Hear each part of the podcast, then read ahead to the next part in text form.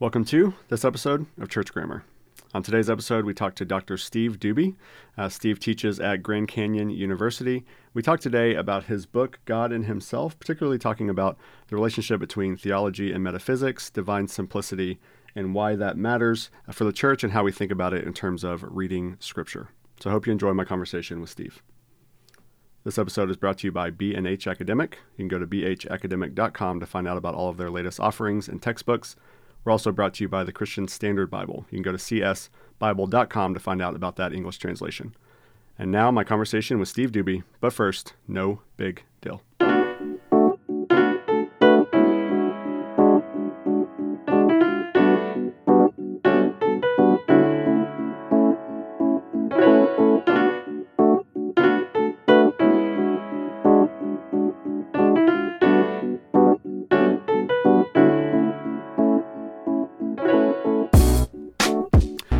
am joined today by Steve Duby. Steve, how are you today?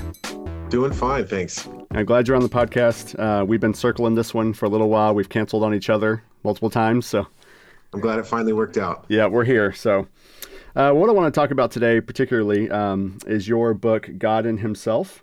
Uh, particularly about uh, divine simplicity and metaphysics and some of these things. I think you've written uh, my favorite introduction to the idea of simplicity, why it matters, the implications of it, those kind of things. Um, in ways that I think you know you wrote your uh, T&T Clark. Was that your dissertation, the one you did for T&T Clark? Yeah, that's right. That's right. So that one that one is uh, mercifully short for a T&T Clark dissertation. I'm glad to hear that.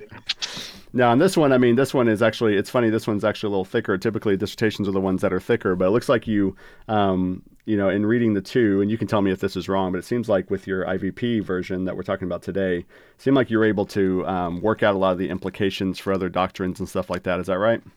Yeah, that was part of it. I wanted to talk about the doctrine of God in itself um, and then dig into some of the things that lie beneath that, but then also some of the ways that that gets fleshed out in relation to other things including something like Christology a little bit. Yeah. All right. Well, let's let's do just sort of a, a softball question here. Um, when we talk about it, this book isn't only about simplicity, but that's certainly some of the foundation for, for what you're talking about. So um, let's just talk through a little bit of a definition of divine simplicity, uh, why it matters, why we should care about it, just sort of a, a basic intro. Take as long as you want to, to talk through that. Yeah, thanks for asking. So I would summarize divine simplicity at first by saying that it is the the teaching that God is not composed of parts, which is a negative statement, and it also has positive content as well. When we talk about God not having parts, of course, God does not have a body and soul like we do. God is uh, incorporeal, uh, but it goes beyond that as well. Um, God's essence, his existence, his attributes are not really distinct things or distinct parts that come together to make up who or what he is. So, if we take something like an attribute um, such as wisdom or goodness, in a human being, wisdom, for example, is a quality that gets added to our human nature. It's possible to develop it, it's possible, I suppose, even for someone to lose that, at least to some degree.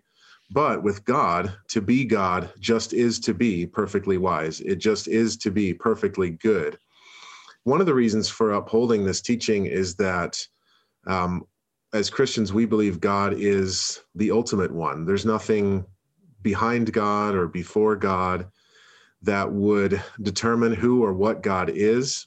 And there's there's no one that could have put God together some people might go from there and say, well, maybe it's just the case that these divine attributes just necessarily hold together. And even then, I would want to say, I don't think that there's a broader system of necessity or contingency that we should think holds God together mm-hmm. in any way.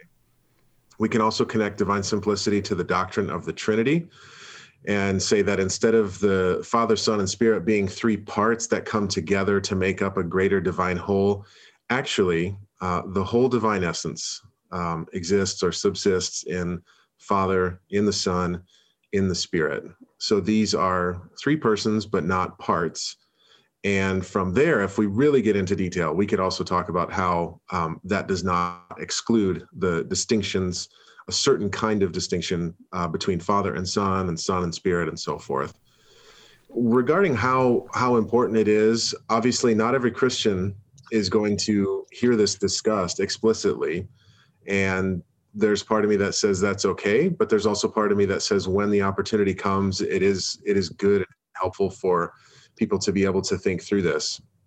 One of the important things I think is that it shows that the that the God that we worship um, doesn't have anything greater than Him, doesn't depend on anything else to be who He is, and doesn't depend on anything else that would determine how He acts. So I think there is a doxological um, implication there.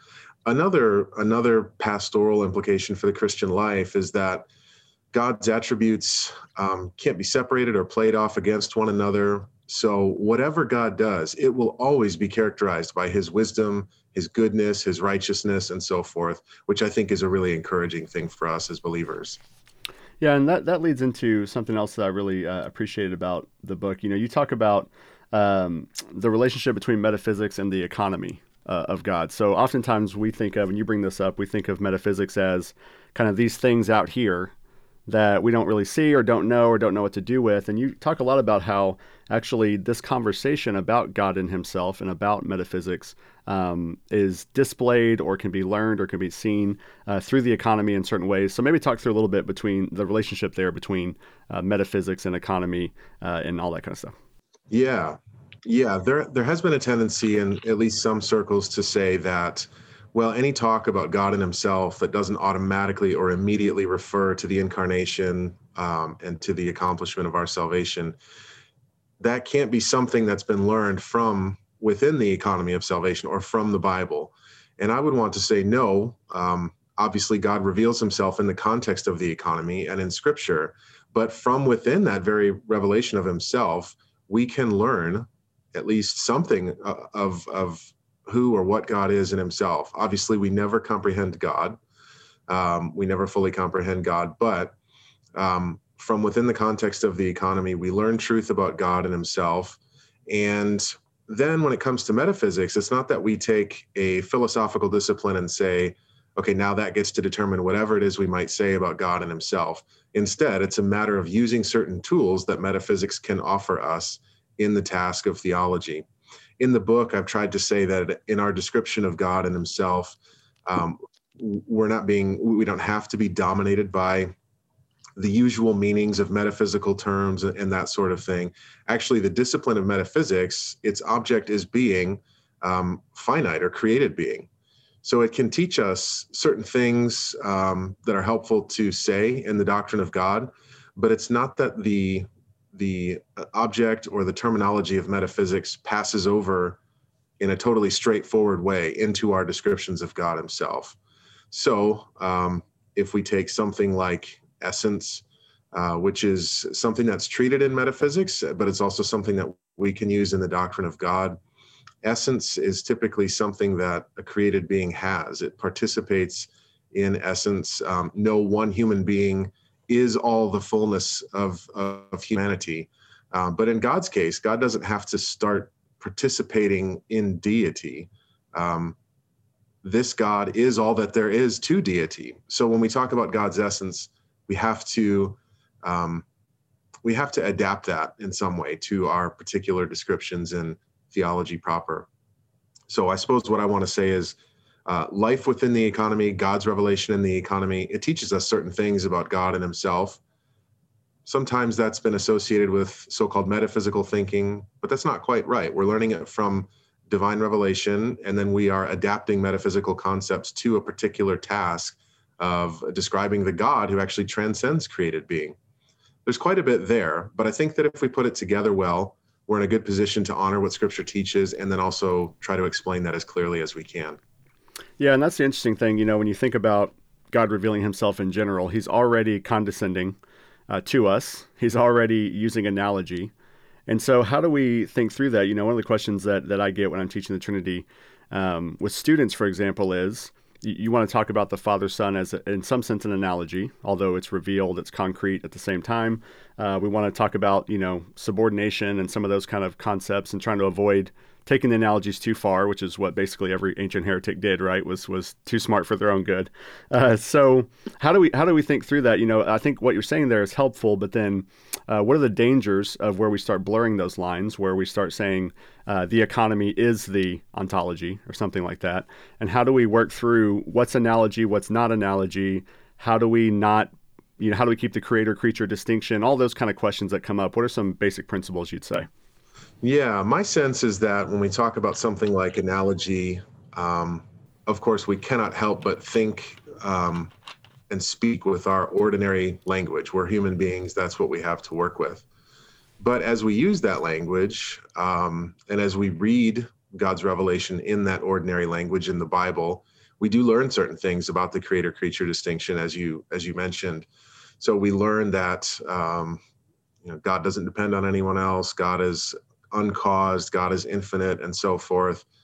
And even though we started out thinking about that with our ordinary language, I think knowing those things then pushes us to circle back to our understanding of the very language itself. And it chastens our sense of how this language works. We can look then at an ordinary term like uh, essence or an attribute of God, like wisdom or, or goodness, or we can talk about the names of the divine persons, Father and Son, for example, and begin to think, okay, the content of God's revelation somehow will have to um, make us adjust our understanding of exactly how these concepts apply to God. I would want to say that all of our all of our um, language about God is analogical. I don't think that there is um, an underlying uh, body of univocal language that we need in order to get truthful analogical descriptions off the ground. So I think eh, eh, all of our all of our um, applications of words to God, like wisdom or goodness, are analogical. Uh, however, sometimes uh, those applications of words uh, to God are literal, and then sometimes they're metaphorical. So it's always an analogical, but that doesn't need to be confused with with metaphor. Analogy can encompass both literal speech and uh, metaphorical speech.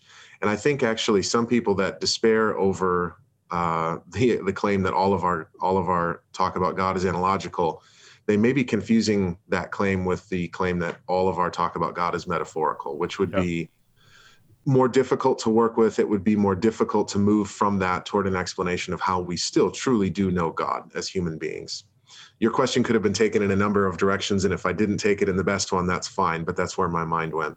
No, I'm happy for you to take it in whatever direction it lands uh, on you with. Um, yeah, you know, one of the things thinking through this is, for example, you talked about you know metaphor and analogy, the father-son language, for example. You know, obviously Arius took it too far to say, well, if he is a son, he must be created because that's how father-son relationships work, or something like that, uh, incarnation. Thinking through those kind of things. So, how do you think through? uh, the eternal relations of origin versus what we see in the economy. How do we think through the fact that they are father and son, and yet it's not the same way we think about it? Um, how do those things relate? What's some ways that you just talk through uh, that relationship? Yeah. Well, the terms father and son, as they're used in the biblical canon, they certainly do mean something. So we have to be careful not to empty them out of their content right. and sound like father, the name father is arbitrarily attached to one person, the name son is arbitrarily attached to another. So there is there is something meaningful in those terms. At the same time, there are certain uh, things that we know about God that push us to um, reflect on how how we might need to adapt our our sense of those terms to the unique subject matter of God. So I would say, for example, uh, if God does not have a body, obviously we're talking about God with regard to his godness, not God the Son with regard to his humanity.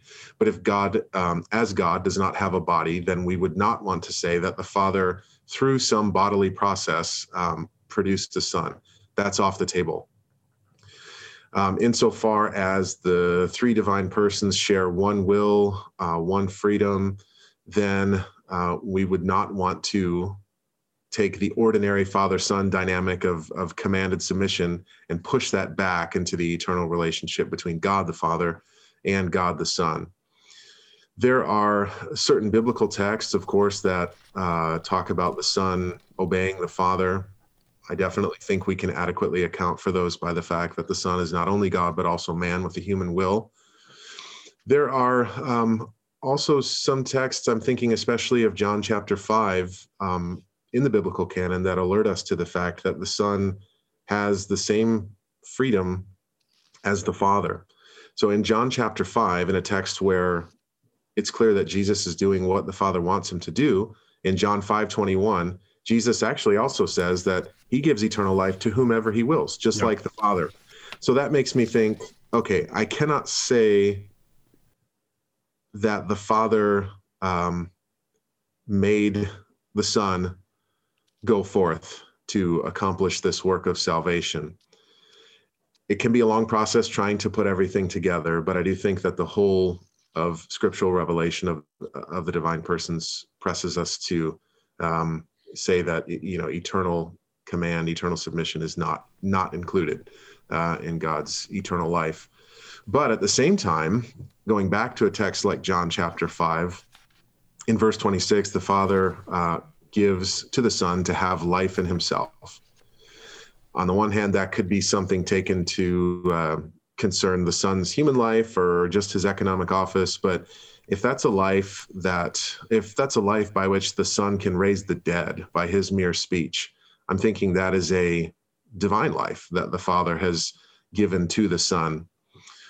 Uh, there are also other texts in john um, john 6 uh, 46 john 7 29 where the son comes forth from the father in such a way that he has comprehensive knowledge from the father.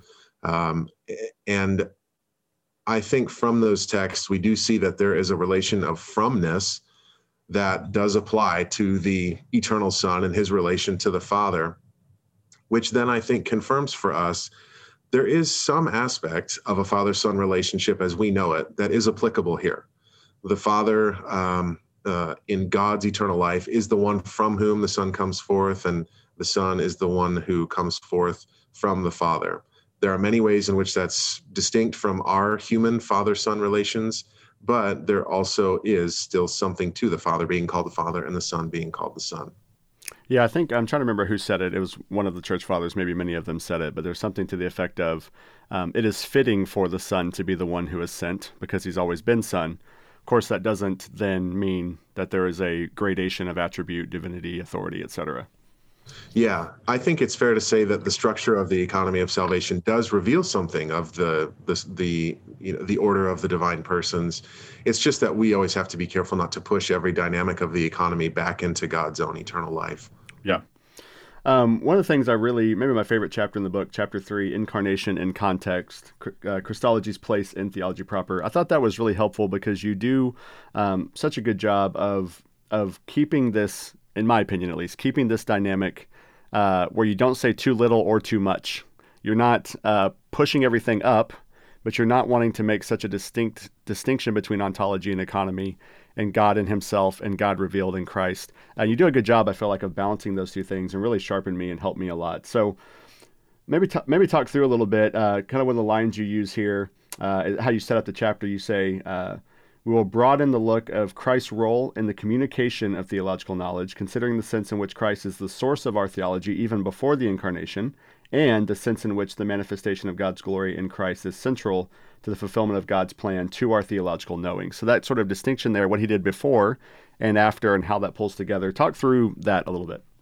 Yeah, in that chapter, I wanted to emphasize that while the incarnation is the supreme revelation of God, it's also not the chief or the only um, starting point for our knowledge of God. So that was that was an attempt to strike a balance, and and hopefully the chapter was able to work that out at least to some degree. Um, when we think about um, knowledge of God that does not have immediate reference to the incarnation, I would want to say that that is from uh, still from God's own self revelation. That knowledge still comes from God's own self revelation and all three divine persons are involved in doing that revealing. So it's not as if um, when we take a step back for a second from the incarnation, we are excluding the Son. Not at all. The Father, Son, and Spirit are the ones doing the revealing, whether we are looking specifically at the incarnation or whether we are looking at the works of God in nature or whether we are looking at um, pre-incarnation biblical texts as well. I think of uh, 1 Peter 1, 10 to 12, I believe. Um, the Spirit of Christ is the one working in the prophets. So it's not as if Christ was not revealing during the Old Testament era. He's always been involved in doing the revealing.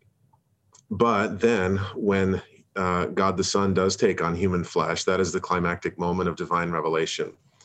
So, in that chapter, I wanted to say the incarnation is not everything when it comes to our knowledge of God. And yet, in pushing back against that, it's also uh, inappropriate to minimize what the incarnation offers us. The incarnation provides us with the wonderful knowledge of God's love and mercy. And of course, um, at some point in that chapter, um, I tried to say the incarnation itself helps us understand that the incarnation is not all that there is to God because the scriptural revelation, the scriptural account of the incarnation presupposes that there is a divine person already complete in his divinity and in his eternal relation to the Father. And it is precisely because that person has the divine fullness already that the incarnation is so significant. It is so striking. John chapter one, of course, is a great chapter dealing with the incarnation, but it starts out with the fact that the Word already was with God the Father and already was true God. Uh, I know that um, 2 Corinthians 8 9, I think, also comes up in that chapter. Um, you know, Christ became poor so that we could be rich. And Paul's logic suggests there that it really matters that Christ already was already was rich, um, which I think has connections to divine aseity. Putting all of that together, then I think I think it's important to say because God is ase because God has eternal plenitude in himself. That's exactly why the incarnation matters. And that has pastoral and ethical implications for us because um, Paul, for example, in Second Corinthians uh, 8, is using Christ's example there as a, as a motivation for us to go out and serve other people. So while the incarnation, it gives us the highest revelation of God, um, we have to be careful uh, how we how we think about that, how we how we use that doctrine, um, because it's it's easy to slip into talking as if the incarnation um, was more of the same, when in fact the incarnation represents uh, the assumption of human flesh, the beginning of, of a human life that is radically different, radically distinct from what God the Son has always had in his divinity. So what do you yeah, one of the things that that I I even struggle with this teaching it, just trying to work through it, trying to, you know, it's always a hard thing to go from, uh, you know, ETS article, uh, academic paper to like teaching an undergrad, you know, type of thing. I know you do some of the same things at uh, where you're at at Grand Canyon. Um, how do you help students think through, uh, or people, MDiv students, whatever, who are trying to, to work through some of this, think through the implications of the incarnation for us? Because we can, I think we can extreme one way and say, well, it's Jesus is God in the flesh. We can't do anything he does or follow him in any meaningful way. Uh, there's the other side, which is just sort of the moral, you know, just just he's the example of morals, do what he does. How do you work through that in terms of particularly um, the communication of attributes with him in the hypostatic union? The fact that he is God in the flesh, uh, he is impeccable, but at the same time, he is a man who he is called, follow me, take my example, uh, suffer as I suffer. How do you work through some of that? Yeah, that's a big question. Um, when it comes to connecting those thoughts to things that that everyday Christians will truly care about, or when it comes to helping undergraduate students or, or graduate students see how this this matters for um, Christian life and ministry, my mind does go pretty quickly to the Book of Hebrews, and I, I listened to your podcast recently on uh, Hebrews, uh, talking with Madison Pierce about that. And in Hebrews, obviously, we get a grand vision of the divine Son in Hebrews chapter one uh, but then pretty quickly in Hebrews chapter 2, I, am thinking especially of verses 14 to 18, there is such a strong emphasis on the genuine humanity of Christ. Hebrews 2 17 and 18. Um, in order to help us, he had to be made like us. And that is something that I think is very powerful for the average Christian to try to think about and try to apply to their own lives in saying that uh, the Son truly is divine, we are not in any way threatening the authenticity of his humanity and vice versa. Uh, divinity just is not something that could be threatened by the assumption of a human nature. And the assumption of a human nature it's just not something that could be compromised by the divinity of Christ. Uh, divinity and humanity are just not in the same order of being, and they are they are not a threat to each other in this case. So that leaves lots of room for us to talk through the genuine humanity of Christ and all that that all that that means for us and all the pastoral comfort and all of the ethical exhortation that can be drawn from that. Now, when it comes to thinking about um, the communication of properties and, and that sort of thing. It might be a cop out for me to say, well, I would just take a reformed rather than Lutheran approach. And I think that's an easier approach to take. I'm tempted to say that. Um, basically, I would want to say that just as all of the perfections of God, um, omniscience, um, omnipotence, and so forth, truly are predicated of the Son, um, so also with the human properties and experiences of Christ, those are truly predicated of one and the same person. That is uh, an extraordinary mystery, but um, he is not less human than he is God. He is, mm. he is truly and fully both. And one of the things that I think is is helpful um, to bear in mind here is that um, in our Orthodox Christology, we emphasize that the two natures are not confused with one another. They truly are uh, natures that constitute one person, but at the same time, the natures aren't confused. So we don't have to worry about, let's say, um, assimilating divine omniscience and human finite knowledge to each other. There's just not any reason to pull divine omniscience down into human ignorance, nor is there any reason to say that um, Jesus, uh, as man, must have been um, divinely omnipotent. We just don't have to play that game because um, divinity and humanity are not in competition with each other and that they don't have to be mixed into one another. Uh, we can go into the bases for that, those um, claims in, in Orthodox Christology, but taking them as principles for the moment, I do think they give us the resources that we need to uphold um, the divine transcendence of the Son while also saying, and you know what, this same person is truly human with all that that means, except, uh, of course, without sin, as the author of Hebrews says. Yeah, that's good. Um, so you have a, an excurs excursus. That's how you say that, right? I never had to say excursus. We'll take. We'll say that's what it is. Um, uh, an excursus on Aquinas and the discovery of God and um, natural theology. And I thought that was a really interesting. Maybe it's an excursus because you really wanted it in there, and the publisher thought you shouldn't. Is that what happened?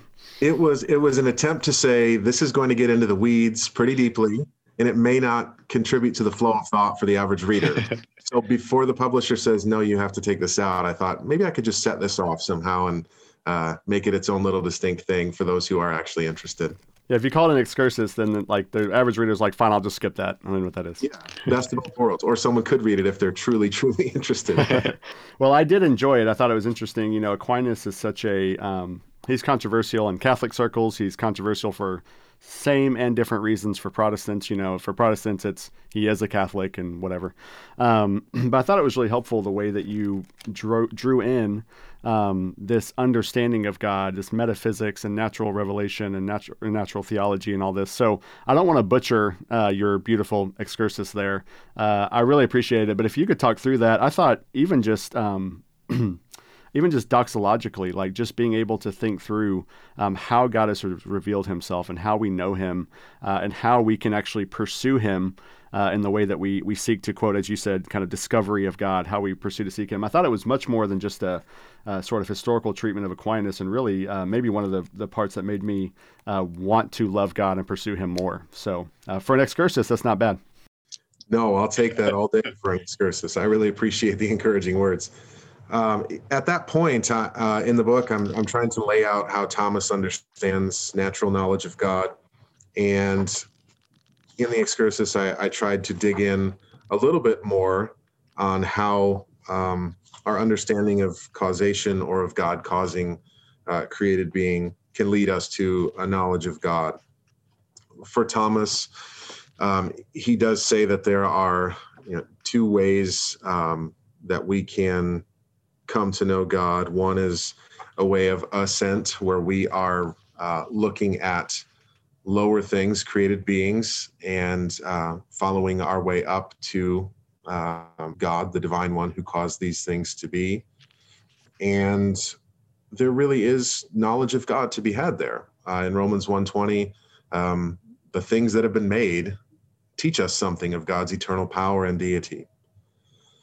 And we recognize as Christians that there are real limitations to that. Um, God's works in nature do not um, specifically tell us that God is Father, Son, and Spirit, or that the Father sent the Son, or that the Son is the incarnate one for our salvation, and so forth. But we do learn of God from those things.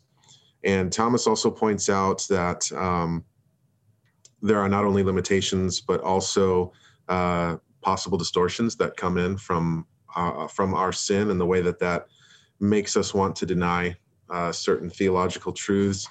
And I think that's important for us to bear in mind as we read Thomas Aquinas as Protestants. It's not that somehow uh, some very, very recent Protestant thinker came up with the idea that sin has negative effects on the human mind. That's that's been on the table for many centuries. Yeah. And Aquinas recognizes that, but he still would say there is, there is real opportunity there to learn something about God, and there is uh, something there that establishes a, a, connection point for when we encounter God's supernatural uh, God's supernatural revelation.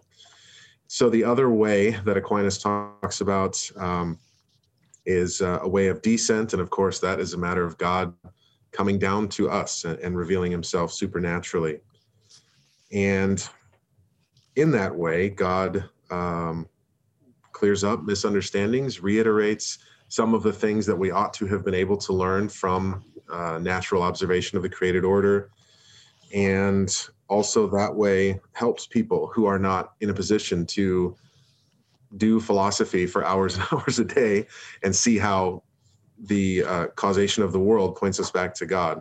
I think Thomas handles all of that really well. In that particular excursus, um, I think that there is a focus on um, our our analysis of of the concept of being, which might be something that that's um, too detailed to cover all at once right now. But I do think that um, Thomas's account of that suggests that when we're doing causal analysis and, and natural theology, it's not that we have to take a finite concept of being and then extrapolate from that all that we should say about God. Mm-hmm. So there's a positive contribution there, but then also an attempt to say, on behalf of Thomas, look, this sort of theologizing does not set up the kinds of things that made someone like Karl Barth feel really worried mm-hmm. about natural theology. Yeah, that's good. I think uh, a little bit later too, in, in your chapter, "To Whom Will You Compare Me?" we start talking about divine communication and transcendence. You quote Thomas there, uh, really good quote where you say, uh, uh, "To to participate in the divine life, to participate in what God is doing, is to receive partially that which belongs to another wholly." Which is such a good way to say that. And just quote Thomas if you know he's going to say it better anyway. Yeah, he'll work through things for you. Yeah. Yeah, but um, talk through that a little bit in terms of participation. You know, that's that kind of language gets uh, wrapped up in all kinds of depending on what tradition you're in and what you think of theosis and all kinds of stuff. I mean, it's got all kinds of implications. So, what are you arguing for there, and what, what's contribution you're trying to make there? Yeah, that's a great question. There are people that absolutely love that language, um, people that love it, but then also take it in a direction that I might not think is the greatest direction. And then there are, are also people doing theology today that would get nervous about it, sometimes rightfully so, but in other cases, sometimes in a way that I don't think they need to be nervous about it because I think that there are responsible and pretty innocuous ways of understanding participation, not just innocuous, but helpful. Uh, but I say innocuous because I don't think it needs to make people nervous all of the time. Mm-hmm.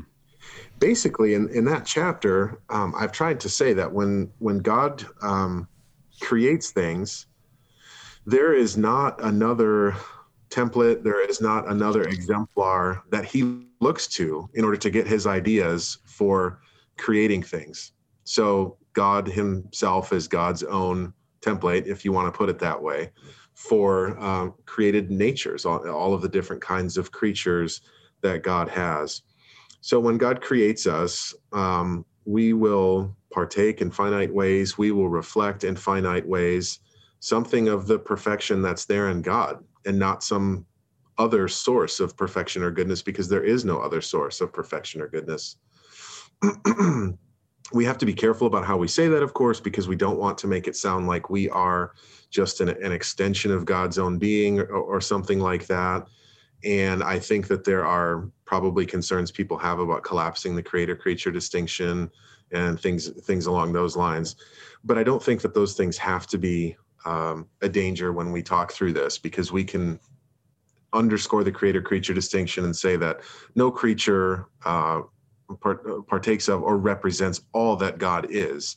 It's it's um, always the case that we are finite with finite modes of being, so we reflect God only very very faintly. But at the same time, we do reflect God. We can say that uh, various things in nature reflect God. We can say that human beings are made in the image of God, which is a clear connection point to talking about um, divine communication and our participation in God. And then we can also say that it's not only by nature, but also by supernatural grace that, that we partake of, of God and, and what God has to offer us. From there, uh, I, I think that there are implications for our understanding of theological language because created things do reflect God in some finite way. That helps us to understand why we can use our ordinary human language and still, in a, in a small way, but in a truthful way, speak accurately about who God is. Well, it's like you said. I mean, uh, if you want to talk about, I don't know, innocuous language, I mean, like somebody who might be really put off by divine participation is willing to say the Spirit lives in you makes you more like Christ. That you are you are you are trying to become holy as God is holy. Like the sanctification language, at the very least, is a very innocuous way of divine participation, right? Yeah, I would I would say so. Yeah, and obviously Ephesians four, Colossians three, we have talk about being you know being being renewed in in God's image, and Second Peter one four, we have talk about us becoming partakers of the divine nature. I know that different scholars are going to interpret that differently, but there is there is maybe something to be said for explicit presence of participation language in the biblical text. And we could even connect that to the lord's supper in 1 corinthians 10 if we wanted to. Yeah if we wanted to. If we wanted to.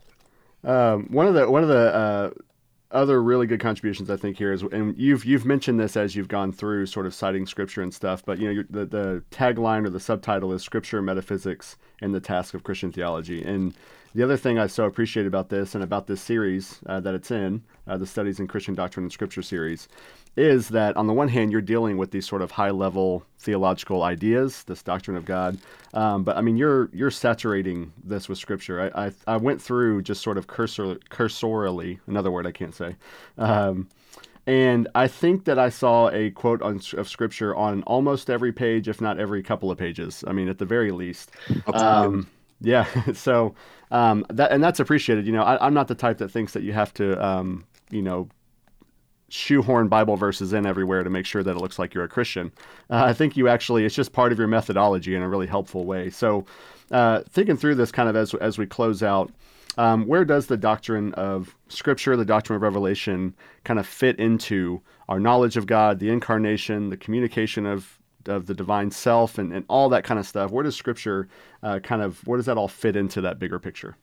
Yeah, I would want to say that um, everything starts with God, which is an obvious thing to say, but but maybe it's not always so obvious or always kept in mind as we do theology.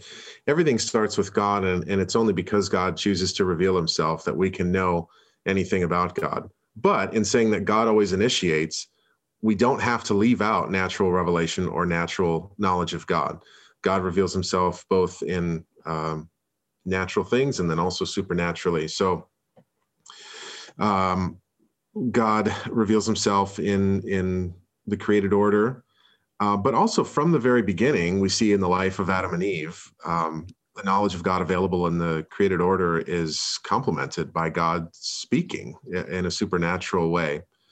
And once the fall happened, once uh, human sin spread and it, it affected not only the human will but also the human mind, there are ways that that knowledge, uh, the natural knowledge of God, becomes corrupt, and thankfully, God speaks through the prophets and and ultimately produces um, revelation that is written down in, in the Holy Scriptures for us.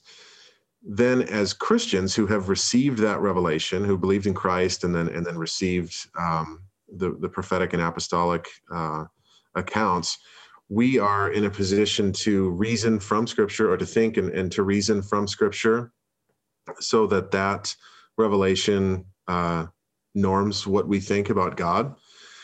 And it is especially helpful because it is uh, the, the biblical canon is is a is a, a field of divine revelation in such a way that it's just God telling us stuff and not leaving us to have to reason from one thing to another all the time. Although reasoning from one thing to another is still acceptable, we do have the benefit, however, of God just telling us how it is, and that then I think. Um, suggest it indicates that that scripture does need to be the norm of of christian theology but scripture also sends us back out to look at the world more clearly and to be able to enjoy the revelation of god that's there and the magnitude and the beauty of the created order so in a way, um, natural knowledge of God comes first, but then because it's limited and it's corrupted, supernatural revelation of Scripture comes in and and it mentors all of our thinking from there on about uh, about God and about God's revelation in the world.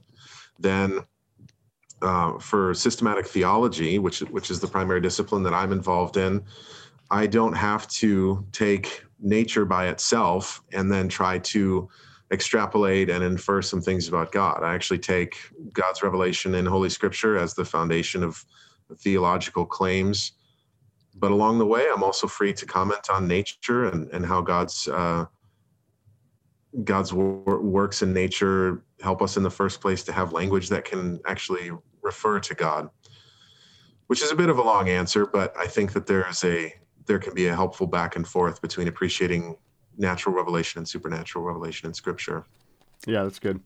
Uh, well, man, I'm so I'm genuinely thankful for this book. I told you uh, off the air that I like this series generally, but this is uh, to me my favorite and uh, the best one so far.